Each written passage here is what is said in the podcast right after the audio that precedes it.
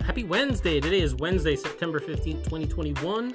Today's daily Bible readings come to us from Psalm 73, 21 through 28, Proverbs 29, 1 through 27, John 7, 25 through 36, or you could have read Psalm 119, 169 through 176, Isaiah 10, 12 through 20, and then John again.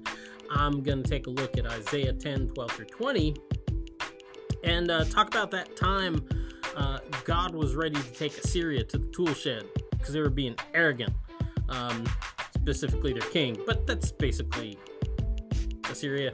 Um, so uh, you've got a common theme in the Old Testament, um, and that common theme is God using other using people and nations uh, in order to get the job done.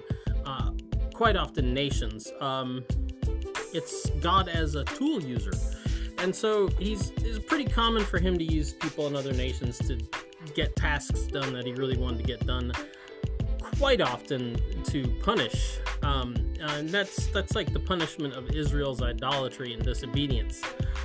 That's what's going on in, in isaiah. Isaiah is beginning his work just kind of as everything is falling apart for the northern kingdom of israel. Assyria who was you know big dog on the block at that time has you know swept in and just kind of destroyed the northern kingdom, uh, dis- dispersed them to the four corners of the earth. Um, well, not really the four corners of the earth, but they kind of ceased to exist after that. Um, so that's that's the deal with Assyria here. Assyria was the tool that God used to punish the northern kingdom of Israel for all of its disobedience uh, and idolatry and its own arrogance. Um, but here's the problem: then the tool got arrogant. The you know Assyria, the tool, the king of Assyria, gets arrogant, um, and so he he starts saying, you know, he got the big head. Assyria got the big head, and, and they basically go around saying, "You're like, oh, we we're so awesome. We did all our all this ourselves. You know, like we're the greatest in the world. You know, Assyria first. Um, you know, we can we we achieved all these great things by our look what we did to Israel by the strength of our arm. Um, and God's like, oh, hold up now. Uh, you know, you're just a tool.